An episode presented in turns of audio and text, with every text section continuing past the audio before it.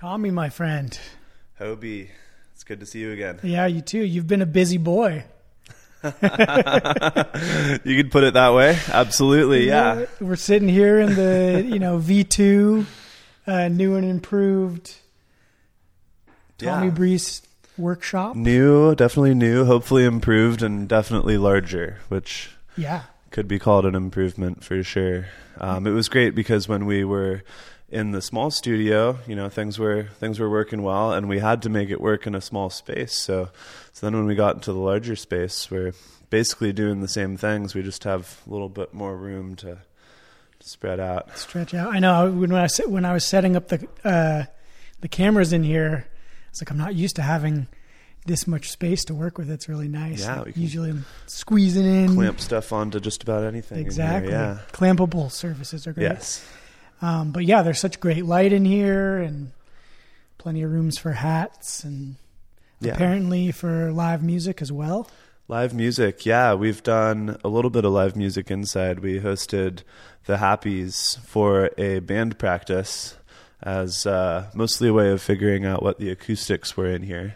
We haven't done any uh, any shows in here, but we have done a number right outside on the patio, Mm.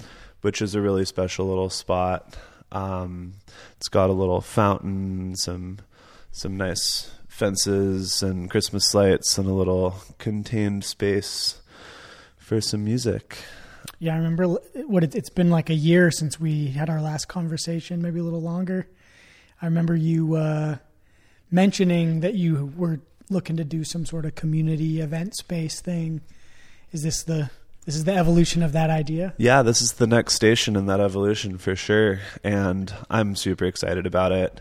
We had an event last weekend with Milk for the Angry, El Radio Fantastique, and Sunhead, and they all put on phenomenal shows, and it was this little self-contained, really DIY feeling concert that turned into something really beautiful. Um, just saw a lot of people uh, absolutely glowing about you know what they're experiencing, what they're a part of. You know, not only was the the band the bands were amazing, but the audience was amazing too. And probably my favorite part about it was hearing uh, from parents that their that their kids had told them about the show and invited them, and then also hearing from kids that their parents had told them about the show and invited them.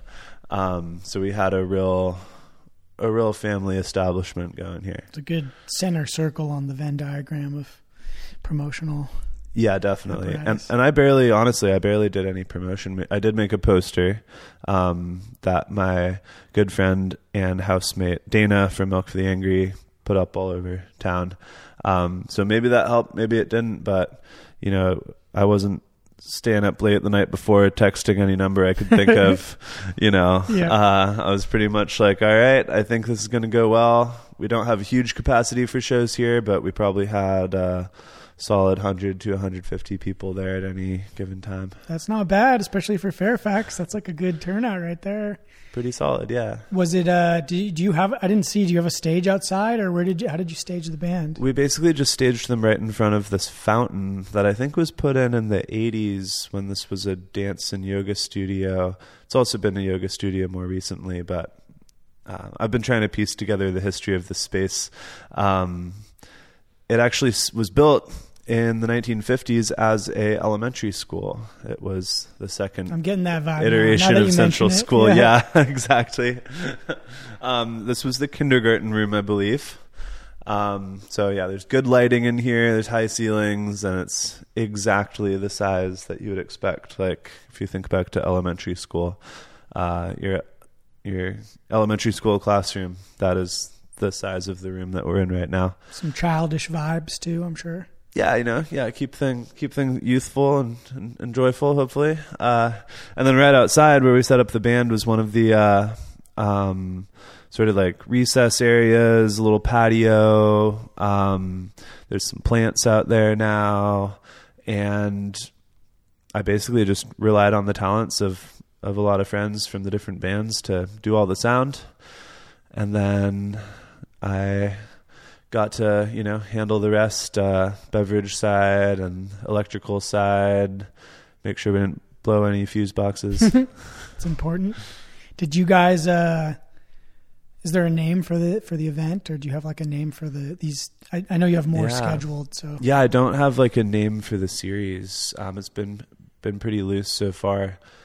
The the invitation just said School Street Plaza at Tommy Breeze HQ, which is pretty much the only the only name we've come up for the studio so far. Just- TBHQ. I just call it the studio, but that doesn't really work on a poster. Right? Yeah. Which studio is that? Uh, Yeah. Nice, man. Um, I remember last time we spoke, you were talking about this idea of kind of having like a community press as far as doing, you know, small run orders for bands and local Yeah. artists. And you were talking about a location in San Rafael as well. Is that Yeah. still up and running? Absolutely. what's- Yeah. What's, up with that? and I've been making some inroads um, with my own projects with that. You know, I think the biggest thing to get to get done um, was to uh, make sure that I had some flexibility with my schedule so that I could take on new stuff, so I could like learn more things, connect the dots on more things, and that's been uh, much more possible lately thanks to our amazing team here. Um, there are sort of five main people helping out right now. We have myself, Ella, and Ashton, who are all full time, and we all do different types of sewing, all sorts of other projects, shipping, uh, bookkeeping. We all share responsibilities and that kind of thing. Um, and then also Dolores, who helps with sewing and events, and Ale, who is my marketing director and helps with all kinds of other things too. Um, so that's really allowed me to take a step away from the machine, where I was spending, you know, probably the last time we talked, I was probably spending six to eight hours per day sewing on the machine uh, to get enough hats made to, you know, keep the company up and running and meet all of our deadlines. And now a lot of that sewing time on the machine is shared. Um, Ella's been picking up a lot of that. Um, Ashton, Dolores, both so as well. And at the moment, it's allowing me a little bit more time to focus on more design stuff and also spend time in San Rafael um, at Somarin, which is a company owned by my good friend John Zerby. It's funny, uh, our names are actually anagrams of each other Breeze and Zerby, which is just a fun little fun fact. Yeah, yeah. But Somarin is really special. Um, John is basically a one man band over there right now. Um, he has uh, computerized embroidery machines and does a whole bunch of different work um, on these massive multi head sewing machines that are all CNC, they're all computer controlled, and he does the programming to get the images translated into thread and um, yeah, it's it's both a ton of physical work and a ton of programming work. Um, and I've recently gotten a chance to spend some time over there and turn some of my ink drawings into embroidery thread.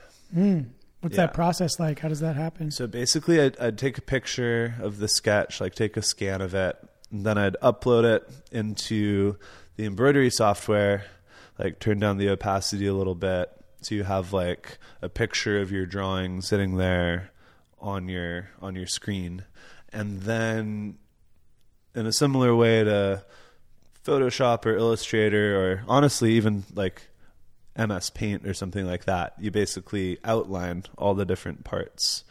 Um, and what you're doing there is you're turning the drawing into something that the embroidery machines can read. So you're basically selecting areas of the drawing and then you're telling it what type of stitch you want the machine to do, as well as which uh, thread spool you want the machine to use and then you go through and you load your thread spools with the different colors that correspond to where you told it to take the thread from. So if you want, I, actually, I've already done black and white, but if you want to have a bunch of different colors, um, you know, you would keep track of like which thread spool is going to each, and basically just redraw the entire sketch um, with a series of layers. So another big part of it is having the machine do it as efficiently as possible. So if you're like embroidering something over here, you don't want it to like jump to something over there and then have to jump back. So you you have sort of this like stage direction with the machine. Yeah, yeah. yeah. I can imagine that just like with your hand by hand, the more times you do that, the more efficient you get, the more you start Yeah. designing your drawings to be um, Exactly. you know, as as few runs as possible, right? Exactly. Yeah, I'm sort of equating it with maybe something like printmaking, where you spend a whole bunch of time, you know, making your printing block, like carving it out. Um, I mean, I don't know how to carve out a printing block. I, I've done some in school, but uh, but it's similar to to that. You're spending all this time on the front end, like getting the thing perfect, and then you basically have a thing that you can hit print on and see how it turns out.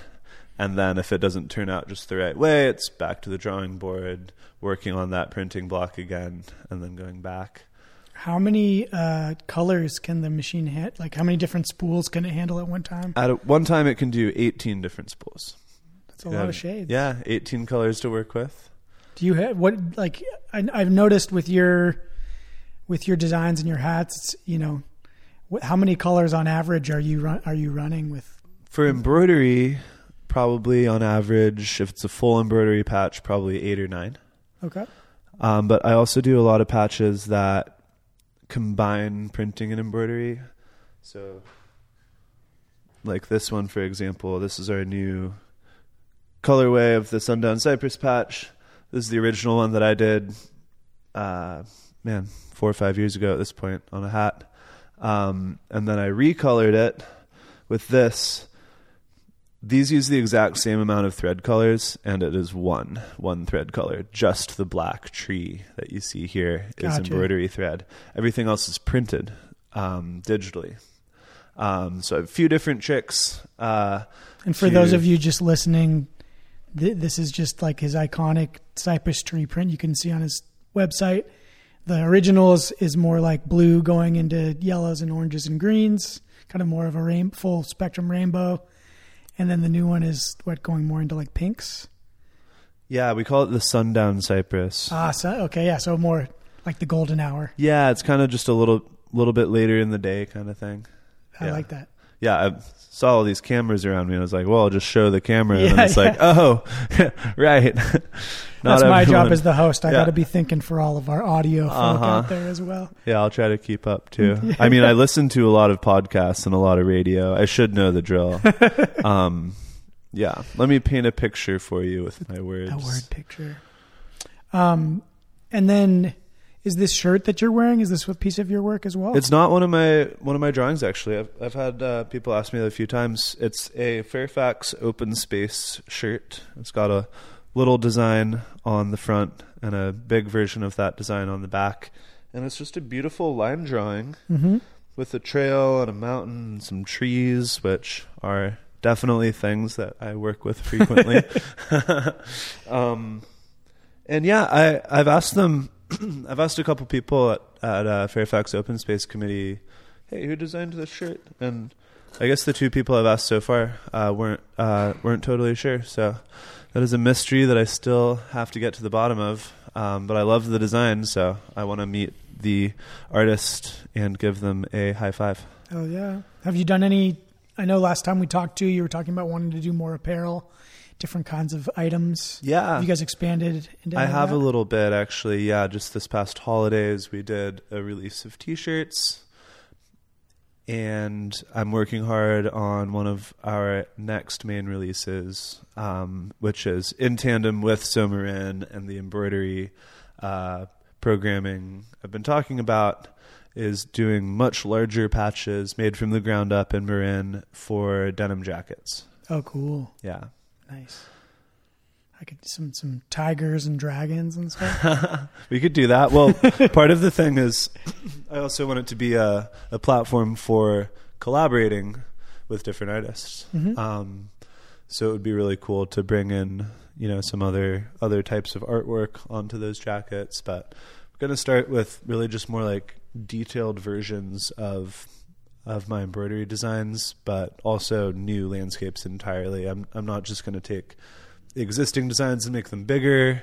Might do that a little bit, especially if people want to want to request that, I, I might be into doing it. But but really, it's about you know a new chapter of what I can pull off with embroidery design, and sort of bringing the fine art aspect into into computerized embroidery design. There's a lot of amazing artists out there who do hand embroidery. So basically, you have a needle and thread in your hand, you have an embroidery hoop, you're making a design by hand, no computers, no machines involved. I think it's super cool. Um, I actually started by sewing with uh, a needle and thread in my hand um, to put patches on hats before I had a sewing machine. So I think that stuff is really cool. What I want to do is approach it from kind of a different angle, is using all of the capabilities of the embroidery machine on their computerized side of the industry, which, um, and not to take away from it at all, but it's often used for, you know, corporate, um, you know, logos just quickly emblazoned onto a jacket or onto a hat, you know, just basically promotional stuff that you're basically taking an existing logo, having the machine do it, putting on it. That involves a ton of work. I'm not trying to detract from it Yeah. at all. But what I'm really setting out to do is make fine artwork from the ground up, just using those machines as the medium. Of course, and and I'm sure at a certain level, you know, even with the handwork that you're doing now, you know, at scale, there's going to be new problems to solve. Like, how many hats can you make a day when it's just one person on a Right. on a sewing machine versus a or embroideries even versus you know there's a reason why that's a standard in apparel lines. Yeah, definitely. Yeah, it's all going to be very small batch. Um, but I think that is going to be one of the cool things about it. And that's also where I'm trying to go with what you're talking about before with with uh, with sort of a community uh, printing and manufacturing space that we were talking about last time. Mm-hmm. It's definitely the direction I want to go in, and I want to intermesh it with events as a way to sell directly to the people. Um, I want to, you know, have the machinery available for people to learn on, for people to use on collaborations with their own designs, and then also have the event side built in so that people can have a great time and also show up at these awesome like maker fairs where we can be making things in person. And I think the reason that like a lot of embroidered or promotional gear has to be so cheap is because it's like a giveaway thing or it's sold to a distributor that then sells it to a dealer that then sells it to the consumer. And that's all fine and good, but I would rather be involved with something where we're putting on events that are live, um, where people can meet the artists and the artists can sell directly to people at those events. That's awesome. Yeah, I, I can almost foresee like having a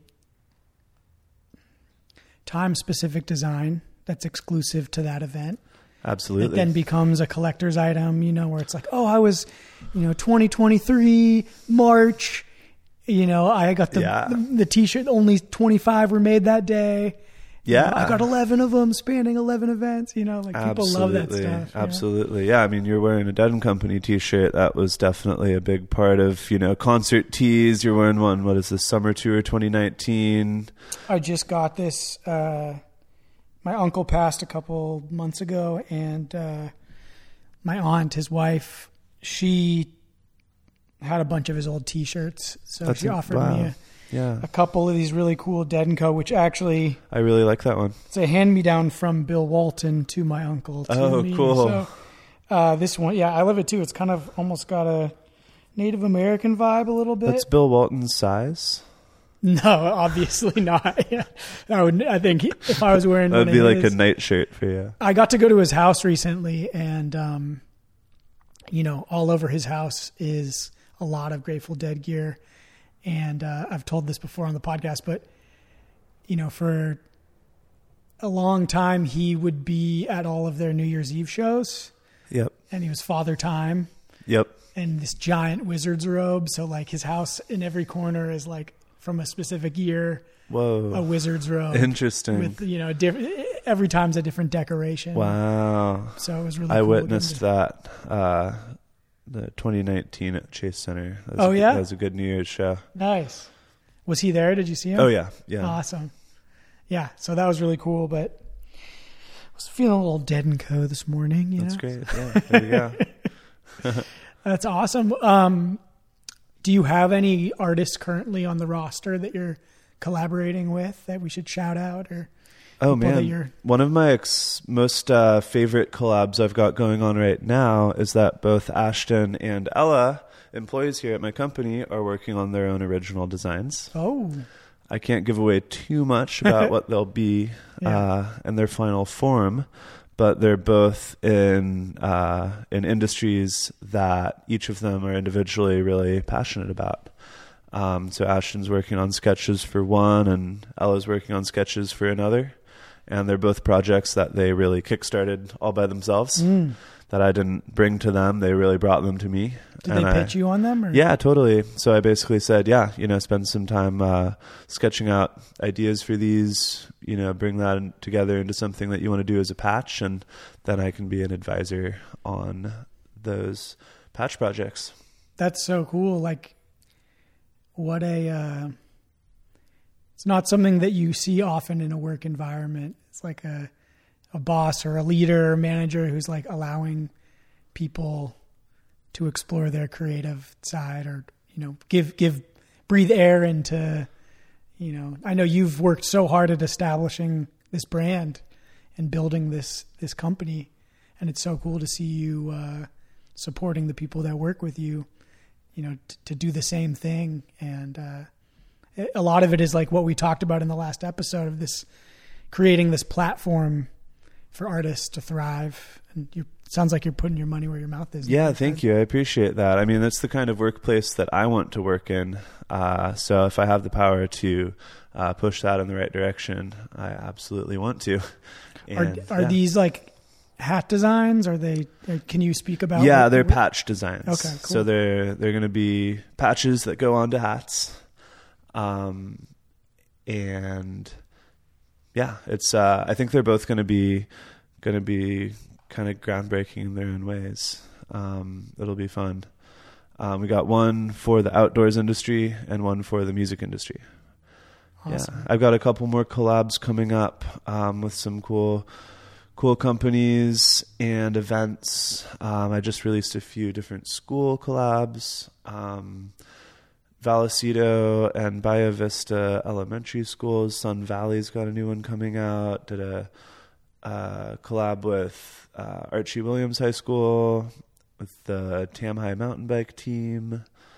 Um, I've got a second edition of my West Marin Little League patch coming Nice. out, which I'm really excited about. I was a West Marin Little League kid, and the field is just across the parking lot from my studio here. Right. Um, so I'm gonna wheel one of my sewing machines over for opening day, and we're gonna do some live hat sewing over at the field.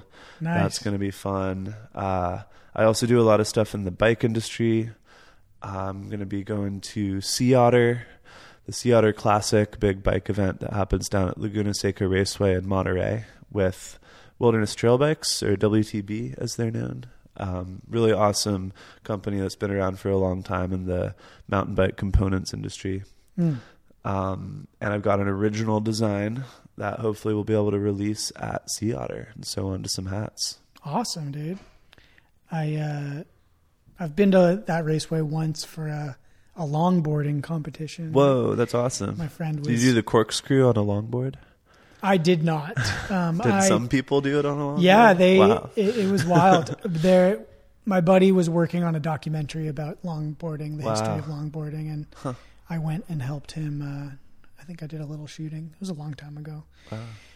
but uh, that's awesome, man. Like seeing the different, exploring the different patchable contexts, and uh, I'm just curious. You know, with all these pokers in the fire all the like execution, high order thinking that you're engaged in right now. Like, how do you still find time to design or to be, you know, how do you fit your creativity into all of that, that work. Has that process changed for you? And right, that's year? a that's a key thing that's really important is to bring creativity back into it. I mean, man, in the last couple years, I did not have a lot of time to make new designs, new artwork, or even just sit with my feelings. Um, now that I have some more help at the company, especially on the sewing side, I feel like even if I can just get half an hour to an hour every day to to work on creative, you know, new sketches or dialing in a design, I'm like ecstatic, even if it's just half an hour. Like yeah. after barely having any time for that in the past, it really uh, seems wonderful. um, but you know, always working more toward doing you know more more drawing. Getting outdoors has helped a lot. Uh, the weather is starting to get really nice here in Marin here in early mid February and it's only going to get nicer, I think. Hopefully, some more rainstorms as well. Yeah. But we had a huge amount of rain this year. I think it was record breaking across the board for pretty much the whole Bay Area. It's nice to see all the reservoirs full. Yeah, absolutely. It really it's nice because sometimes like when if the weather gets good in like February, you're like, "Yay, the weather's great," but also we didn't get any rain, so I can't like feel good about this deep mm-hmm. down. But we can feel good about it this year. We got too much rain, almost too much rain. Nice. Um, we got to pause real quick. yeah. All right, we're back. Um, where were we? We were uh, jumping back in from that quick word from our sponsor. Exactly. Thank you.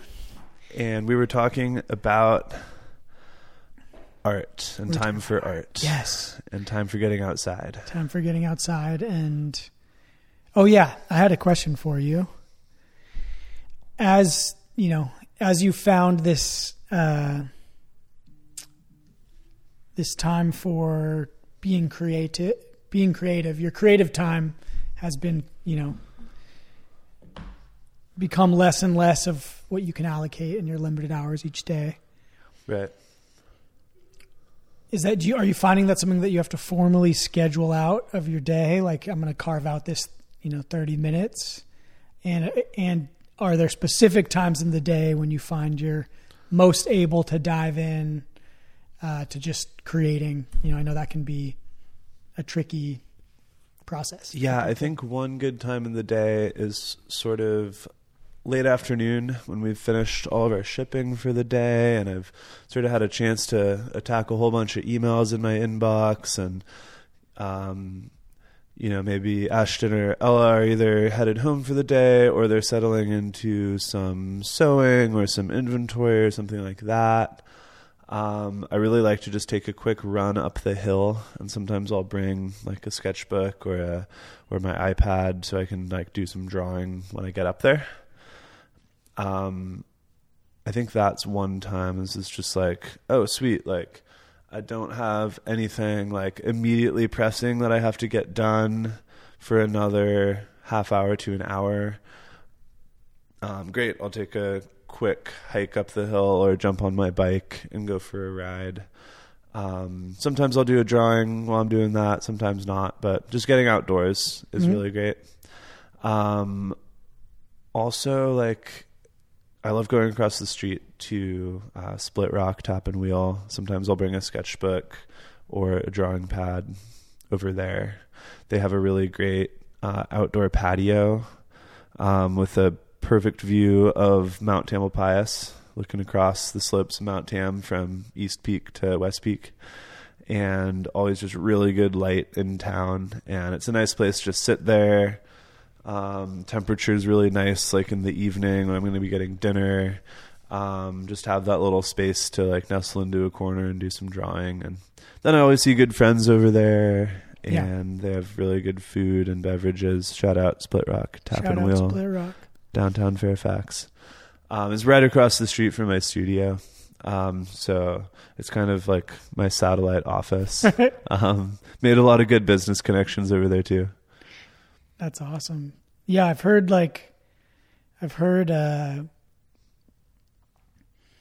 it's said that one of the best cures for writer's block or any creative block is to get out of your normal work environment, whether that's going to a coffee shop, sitting under a tree, going, you know, just getting removed from your normal zone. Yeah, definitely. Some advice I could probably take from myself.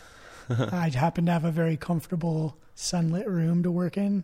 So there's not a lot of incentive to go. Uh-huh. It's, Nice. it's so comfy in there. But uh, I do. I've definitely given this advice this year. I have a photographer that I work with. Shout out Brandon Smart, my boy, uh, very talented. And I remember he was talking to me one day, and he was like, "We had done this project, and he was looking at his photos, and he's just like, I don't know what to, what to do. I just hate. I hate this." And I just I told him I was like, just put it down, take a walk, like thirty minutes. Just go outside, move your legs. Trust me, like just don't think about it. Just go out and walk, and when you come back, you'll know exactly what to do. Yeah, totally. Like later that night, he texted me and he was like, "You were right." I was like, Yeah. "I knew you had it. I know you. I knew you could do it." You know. Yeah, yeah. Sometimes when like you need to take a walk, it can be the hardest to to decide to take a walk by yourself. Because sometimes if I'm feeling like like addled in my head, just like you know, all all up in my head, it's like the last thing I think I want to do is go and be completely alone with my thoughts on a walk. you know, but Mhm. but then it ends up working out.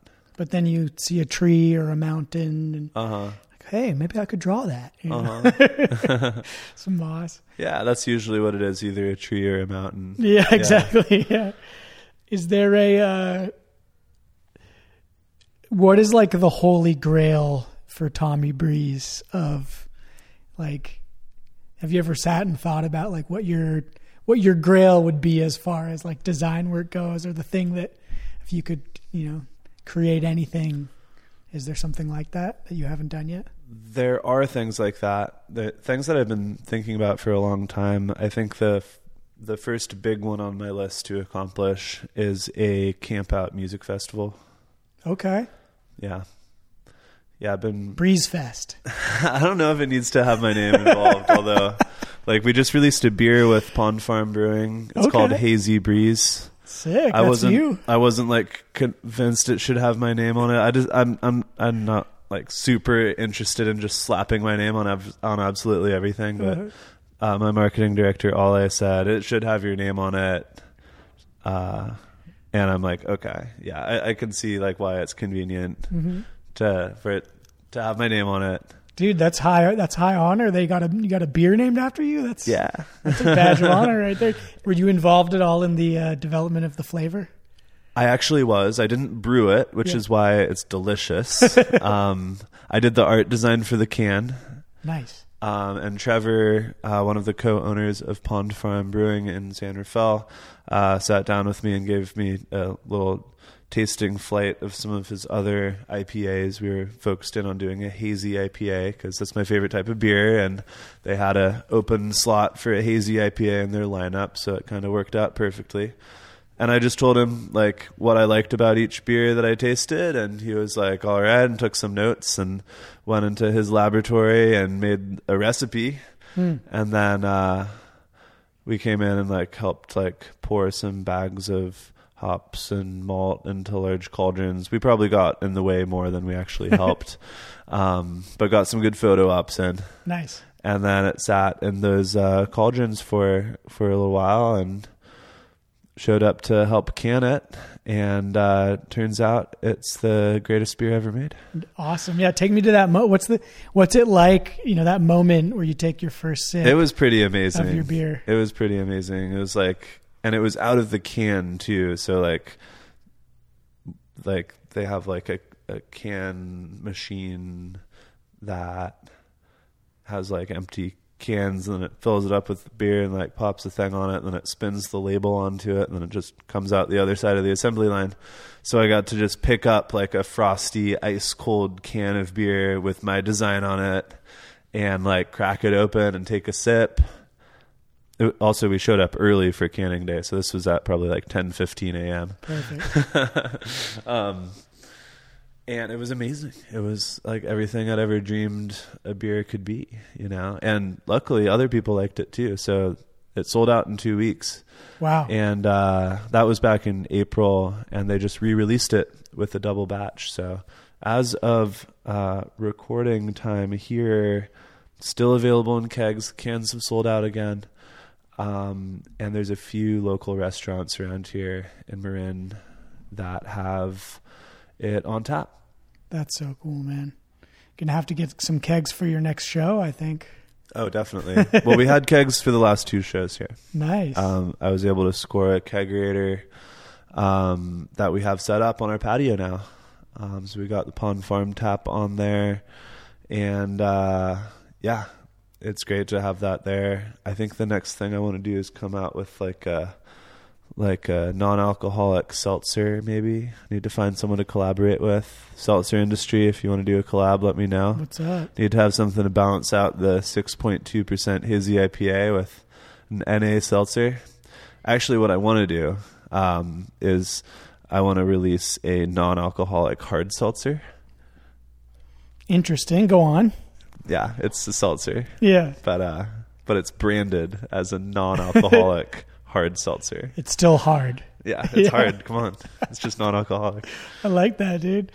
I, you, I'm sure that would be really fun to design a, an image for. You know, Definitely, yeah. communicate non-alcoholic Yeah. hardness? So yeah, as far as the Holy Grail goes, it would be all of these things combined basically into a site-specific campout festival, and I would want to have you know a lot of a lot of art design involved. I want would want to have like some sculptures in there, some banners along the stages. You know, I'd want to design them with some of my art. I'd want to bring in other artists to do different banners. You know, for all the stage backdrops and and pathways and things like that. Mm-hmm. Um, you know, I've been thinking about it for a long time. Just you know, every time I go to a festival or an event, like looking at how it's done there, taking mental notes, maybe getting really inspired and drawing a aerial view map of an ideal festival space and uh, taking a bunch of notes of like what's involved. You know, from from sound to medical to camping to mapping and everything. Um, it's just something I'm really passionate about doing one day. I'm not Mhm. trying to rush into it, but uh, throwing the events here has been a great way to kind of get the ball rolling on it. Is there any? Are there any current fests that you would draw inspiration from? Like in the in the large industry that is the festival industry, who's doing it really well? There's a lot of people who do it really well. I think High Sierra is one that springs to mind. Um, My personal favorite.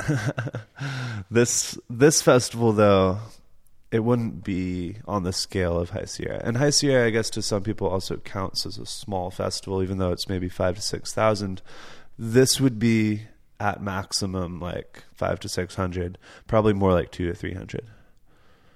Yeah, and then we'll see where it goes from there. But I do want to start on like a more of a, a camp out kind of vibe. Camp out with your yeah. friends, you know. Big enough to feel like you know to see new faces, Yeah, but small enough to still feel intimate. Like you all have this shared definitely. experience.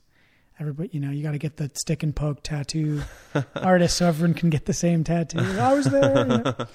Uh, I was just talking to a friend yesterday. She was telling me that she was like living at this house in Mexico. It was during the pandemic, so there was all these mansions that were, you know, five, six thousand a month normally Yeah. but because there was no one coming to visit, uh, they were able to get it for like five to six hundred a month. Uh, So they had like everybody had like their own villa, yeah. and they ended up having a tattoo festival, Whoa. like more of a hang, right? But they had eighty people come into her house with an artist, Yeah. and they eighty people got the same tattoo, which is pretty amazing. That's pretty cool. about. Yeah, I want like there to be, you know, a space like a, a recurring event where people can come to it, get involved with it, and just walk away inspired and hopeful. I think because I'm I'm really inspired to put stuff together that just shows like our our world, our little sliver of the world here in Marin, our little bubble that like it is possible to pull off a vibrant art scene Mhm. and I think people are really eager to support it. Um, but it can be hard to like know where to go to support that. Um, and I want it to have that like that X factor of like it just feels like something that's important to the individual people who get to put their craft into it and then have that really come across to anyone who comes by that like this is something that is organic and positive um, and just a space to not have it turn into exactly what I have in my mind's eye, but have it turn into what the universe wants it to be. Oh yeah. The uh, do you have any locations in mind already that you're? I'm looking at a few right now. Um, nothing, uh, nothing where it's like we're definitely using this one. Um, I am really interested in getting in touch with different property owners in West Marin um, that would be interested in hosting a small thing, Mm-hmm. um, whether it's a, a single day thing or a multi day thing, and uh, have some responsible people come in and knock it out of the park and leave, Yeah. it, leave it better than they found it. Totally. Well, I mean, you know, ever since parachute days ended, it feels like there's like a big parachute-sized hole in the Absolutely. I love parachute days, and uh, and I know the community is ready for something cool, and and it's going to be cool because of the community. Yeah. I feel like I don't know if this is possible if you in Marin, but for me personally as a festival goer enthusiast, having a body of water is like essential, Uh, yeah, you know, to swim like if you're drinking all day or you didn't sleep last night or Mhm. you know just worn out from all the stimulation like having a place that people can go that would you know, be really immerse cool. themselves. It's such a refreshing Yeah. thing to do. You know, it's definitely saved me at, on the High Sierra. Oh yeah, You know, especially when it's like ninety degrees out. Yeah. I need to go refresh. You know, and also give my senses a chance to relax into the home- homeostasis because there's so much Mhm. stimulation at a festival. Definitely. Yeah, that'd be really cool. Yeah, maybe we, uh, as a last resort, we get some kiddie pools out there. There you go. Get Dr. Bronner's with the Yeah. you know, with the the shampoo or the, the the soap, the foam bath or the foam shower or whatever. Yeah, That's awesome. Yeah. I'll I'll fill up. Uh, I'll fill up uh, uh, a kiddie pool just for you at the festival. Hobart's pool, man. I'll do a podcast in a kiddie pool. Let's do it. You know, Podcasting in the pool. yeah, the pool cast. You know, The pool cast. I love it. Let's do it. All right. the breezy done. cool pass. Putting on the schedule. the bra- the breezy pool cast. Are- cool. Now we have something to shoot for with the podcast at the. At the I'm fest. there, dude. Yeah, Let's do it. for sure. I mean, we're gonna need to document it video Yeah. wise too. You know, so Yeah. it's an important important thing to have for sure. Yeah. Um, that's awesome. Are you uh, are you have you been playing music much lately? A little bit. Yeah, I've been uh, jamming with a few friends. Been uh, bringing back some of my old songs from Space Rug. Uh, I've done a couple couple shows in town.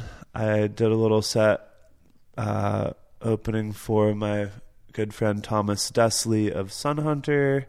That was at Peri's a few weekends ago, and then I did a an open mic set at 19 Broadway at Max. Um, I still think of it as 19 yeah, Broadway as well, well. it's Max at 19 Broadway, so nice. they both count. But I do want to use their preferred name. 19 Broadway identifies as Max now. Yes, they do. Yeah, it's a great little spot, and I didn't even realize it was open mic night that night. But there was a guy on the patio who had a guitar with him, and he offered it to me to play, and I played a song, and he was like, "Whoa, dude! Like you gotta, you gotta go inside and play some music." And I'm like, "Really? You think they'd be okay with that?" And he was like, "No, it's open mic night." Oh, great. The universe is conspiring to get you on stage. Yeah, which which is you know something I would love to do again one day, but it's not like the main the main thing that I think about. Really, I want to conspire to get other people on stage and have it be the coolest stage possible. Mm. Um, because I know there's you know there's a lot of shows around that you know maybe bands are like, man, I wish like there was more to do here. I wish we could get a larger audience out to the spot. And they're really good clubs, really good venues. Um, but I think we can cast a much wider net by um, having it be like an interactive space that has a lot of other reasons to go there apart from just the music. But then the music is so good that people are there for the music too. That's what's up, dude. You Got to get Gabe Cordy on it, man. That guy built some pretty cool stages.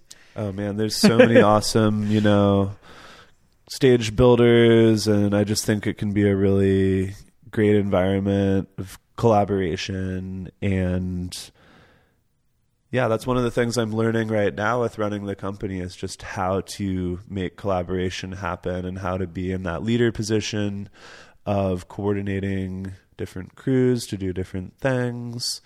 Um, you know, I'm trying to do the the concert thing on the small scale here at our studio so I can learn in a more contained way.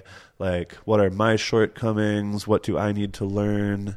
Um, and when I'm ready to do it a little bit bigger, making sure uh, I'm really, really set to do it.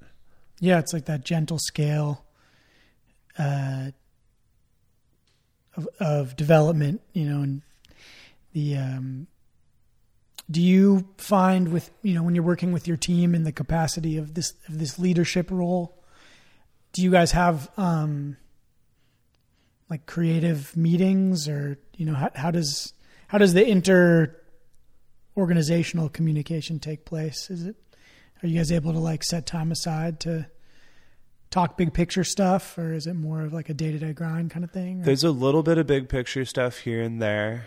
Um, I mean, a lot of the time when we're working on things, you know, maybe a couple of us will be sewing, someone else will be doing another thing, and there can kind of be a banter around the room of, you know, sometimes we just people shout out just like what's on their mind and sometimes it's big picture stuff and then i'm like okay cool like let's make a note of that let's circle back onto that make some time for it we should probably make some more time for that big picture stuff i sort of toyed with the idea of having like a a meeting where we just have time set out to like talk big picture stuff even if it's for like 10 or 15 minutes um, or longer if needed most of the time there's just a lot of stuff to get up to when we get in here. So I've sort of set out different projects for people to work on and dive into that. And then it's just sort of projects, projects, projects, like mm-hmm. as they appear during the day, pivot to there. Um, but I think what I'm working on right now with my company, with the with the apparel company or the art company or the hat company, as a lot of people call it, which is fine with me. I mean, we we are known for the hats. Yeah. Um, I think of it as an art company, but honestly, if people call it a hat company, I've I probably deserve that title.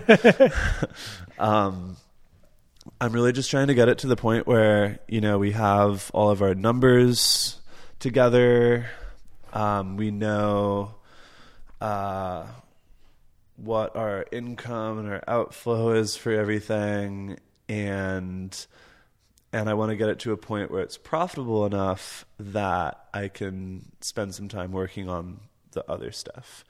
Um, sometimes, especially like in the winter, it can kind of feel like boom, boom, boom. Like we got to get this done to make this amount by the end of the month.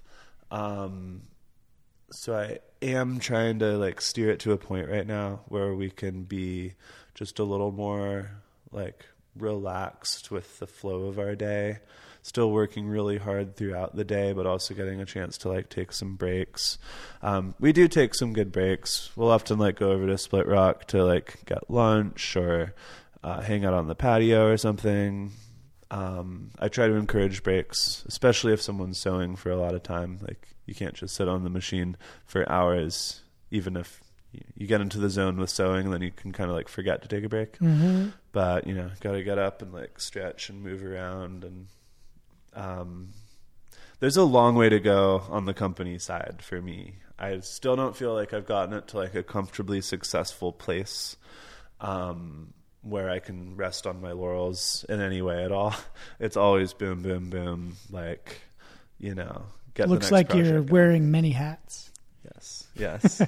but still, the biggest one is is literally just uh, just try to get it profitable. Yeah, I mean that's kind of the what is it? It's like the Sisyphusian effort Yeah, definitely. until you can get that perpetual motion Yeah, machine in line. But I'm know? glad I'm also working on the community event side and all of that. I feel like I wouldn't want that to fall by the wayside just because I'm so serious about like doing it in a profitable way. Um, I think even if like doing uh, you know event at like a nonprofit or something, or like I'm not getting paid for the whole setup of being there with the sewing machine, I still want to try to work stuff like that in because it leads to so much good community connections instead of pushing that aside and just going for like the big money stuff. Yeah. I'm glad that we're kind of rolling into that slowly with like still a good combination of community stuff and paid stuff. Nice, dude. The uh as far as, you know, profitability, scaling, I know we talked about this a little bit before we started recording, but how how have you guys been diving into this is something I'm asking both for the audience but also for myself uh, as I get more and more into trying to learn how to market my own services in the digital realms. Have you been engaged in any of that? What's that experience been like for you? How do you guys market your your apparel? Yeah, the marketing side has been really fun lately because I'm working with one of my good friends, Ale Sanchez, uh, who is our marketing director here. He also plays in a band called The Happies. Look them up, listen to The Happies. Um, and it's been a lot of fun just like shooting different content, making some, you know, social media uh, ad spots or really just like videos, kind of fun videos and stuff like that. Um, being a lot more cognizant about like what we're doing behind the scenes on the website as far as like easy wins of like setting it up in different ways and like making sure we like build our email list and you know all these weird tech behind the scenes stuff that that Ale understands really well. Um as far as marketing goes, we don't do a lot of marketing. I mean, one of the the strengths of having it mostly be about hats right now is people wear them on their foreheads and get asked questions about them. Uh, so it has been fun to see it spread through word of mouth. Um, oh, hello, printer. Every once in a while, the printer just Wants to speak up? yeah, it's just like, hey, I'm a printer. Yeah, so Makes me think of the brave little toaster. yeah, exactly. Shout out, brave little toaster. Um, so yeah, there's not a lot of like marketing that goes on apart from from some social media stuff and uh, just from getting hats out into the world. Mhm. Um, I am about ready to start bringing on some more stores, some more stores that want to partner. Um, we haven't done a whole lot of outreach to stores. Um, you know, sometimes that can be a little, uh, a little overwhelming. Yeah. Um, I used to do it a lot, and luckily that led to us getting a great store network of about 30 stores um, where the hats are all selling fantastic. Um, but, you know, stores get approached by so many different brands every day. I really want to be working with stores that like see it and like immediately want it. I don't want to have to do a whole bunch of like sales pitching or convincing. Right. If it takes too much convincing, I'm probably just gonna like move on to another thing. um, so so far, the new stores that have been signing on have all been stores that have gotten in touch with us and like legitimately want to carry the product, and and then we know that they're gonna make some money by selling it. Yeah. it's all gonna be happy faces all around. It always makes me happy when I go into Sports Basement and I see your work because, Yeah, you know, in the East Bay, that's like a big sp- athletic store that I was like, oh, I know those hats. yeah. I'm wearing one of them right now, you know. Yeah, we're working on a new a new shipment to Sports Basement. Those guys. couple of these, Nice. and three more different patches, different colors. Uh, I just held up two trucker hats to our audio only audience. go. Yeah. Are you still doing the uh, the dark style in the same way? Yeah, yeah. So the blackout patches, we do an ink wash across the front of one of our classic Cypress patches. Nice. Um, it's kind of like a little nighttime scene for it. Um, and then when you bring it out into the daylight, it sparkles in a in a pretty cool way. Um, we're always trying to to push what can be done Yeah. with a patch. You know, we do the hybrid patches with the combination of color fades, printing, embroidery, um, and you know we always are trying to keep some tricks up our sleeve for how we can just have the best version visually of what we're setting out to achieve. Have you guys ever like run any ads on Instagram or done any of the paid marketing stuff? We've dabbled a little bit. I think right now we've got a few going on a really small scale, doing like A B testing. Yeah. Um, just like, you know, what do people want to see? Bring it out on a really small scale with like, do they want to see a picture of a hat on the ground or somebody wearing a hat? And like, how do we go from there? Um, I've done a few marketing related things where like I traded someone for the marketing. Uh, the first mural I ever did was on the the wall of my uh, my high school I went to Mm. um, in the journalism classroom. Okay. Um, it was uh, like a solid like seven years after I'd graduated from the high school, but the the journalism class got in touch with me to see if I wanted to do a mural um, on their wall, and um, I was like, sure, that sounds great, and we did a trade for uh, back page advertisement um, in their high school paper, which Nice. was fun. There you go. Did that did you, did that uh, translate into any new leads or You know, I don't, I don't know. Didn't particularly care. for sure? No, I mean that's Um, just but, uh, yeah. yeah, what I did think was cool was Ella, who works here now, was actually in that journalism class. Oh wow. So she remembers me being in, in the classroom like during lunch, like painting on the wall. She never talked to me or anything. I sort of kept to myself, but she was like, "Yeah, now I work here, and You're the mural guy. you were the mural guy back in 2019." Yeah. That's awesome. do you have any plans? I, I forget if I asked you last time. But you guys have any plans to do any kind of like mugs or Mm. coffee cups or? I would love to do some stuff like that eventually. Um, right now, I'm definitely trying to get the hat side profitable to the point where I have some more time to spread things out to that. Um, but actually, uh, Ashton's been looking into different uh, machines that we actually have space for it in the studio. Hmm. Um, it's a few different machines that it would take to do mugs and that kind of thing. Um, but if we can invest in those, we'll be able to do it. Yeah. Um, it's the same. There's a lot of crossover too with doing some T-shirt stuff. Um, so yeah, that's definitely on the radar. I think it would be really fun. I always uh, can't find a coffee cup around, Right. and, and I can always find a hat. So if I start making coffee cups, I'm gonna have better access to coffee cups. So Everybody needs access. that's the real reason I'm doing this. I, I mean, I, I've been asking too because I've been on the look for a new coffee cup myself. So I'm always thinking about that. I had I had my friend. Uh, not sure if you're familiar with Damian from the Valley.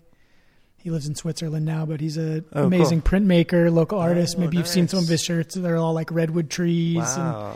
he does these awesome like seeds with like crazy print. It'll be like a an acorn, and then on the inside is like a whole landscape. Whoa, Very intricate. that's super cool. I don't know if I've seen that, but Oh. I would love to check that out. Yeah, I'll share his account with you. He, he was on a couple episodes ago, but cool. um, I was asking him about the mugs too. I was like, when am I going to get a mug, dude? Come on, I need a Yeah. redwood mug. You know, Yeah, for now our workaround is slap a sticker on the mug. there you go. Yeah, But uh, we want to do it right too. yeah, awesome. Well, I think maybe a good place to end it would be just talking about, you know, we touched on it on a little on it a little bit, but what are the upcoming events that you guys have planned? Um, what can people look forward to? Yeah, there are some fun things to look forward to. Uh, we haven't nailed down the dates yet, but we're going to have at least two more concerts in our spring concert series here at the studio, so keep an eye out for that. And then what we do have the dates for are some Fairfax Festival uh, after parties here at the studio. Oh, okay. Yeah. Tell me more. Yeah, so the Fairfax Festival happens in downtown Fairfax, um, in the park there. The music ends at six, um, and we're going to be putting on some evening events here. So it's going to be art pop ups, and then we're going to have headlining acts for both nights, Saturday and Sunday. That's June 10th and 11th. Okay. We're going to have a full lighting array set up, full professional sound. Uh, we're going to have food vendors and uh, beverage, like brewery pop ups. and tickets for it will all be sold in advance. Um, so it's going to be sold probably through the website, uh, through like a Eventbrite link or something on the Instagram as well. Okay. Um, so if people want to come down and check it out, it's going to be two days. You can either buy a one day ticket or get a small discount for getting a two day weekend pass. So if you're coming out to the Fairfax Festival, biggest event in town, and you're looking for something super awesome to do in the evening Mhm. instead of wandering around aimlessly, um, come on over to the studio. Um, we'll have more uh, information about the uh, location and the timing and specifics for everything, but that'll all be through uh, through a ticket page for the events, and it should be fun. So yeah, speaking of how can people find you and find your brand? What's what is the Instagram previously alluded to? and Uh, yes, website? that Instagram is at by Tommy Breeze. We also have a website, tommybreeze.com, okay. on all major internet browsers. Nice. I love that. Um, and yeah, you can find me at uh, at different events. You can sign up for a newsletter. I'll be letting people know about what our live sewing events are. You can find me at uh, West Marin Little League opening day. Um, probably at the Marin Duro Enduro mountain bike race on April 1st Tight. at Split Rock. Um, Little League days like full circle because I remember our last conversation opened with you talking about your your start with hats was Little League. you Yeah, know, right. so- Uh huh. Yeah. Um, but yeah, feel free to to give us a follow online. Check out the website and uh, see what you find. Hell yeah, brother. Well, Tommy, dude, thanks so much for coming on. Great to have you on here. And Thank you so much, Hobie. It is an honor to be back on your podcast. yeah, dude. Well, I'll have to come check out check out the uh, Fairfax Festival thing. And um, until next time, brother. All right. Until next time. Thanks everyone for tuning in. Much love to you out there. Peace.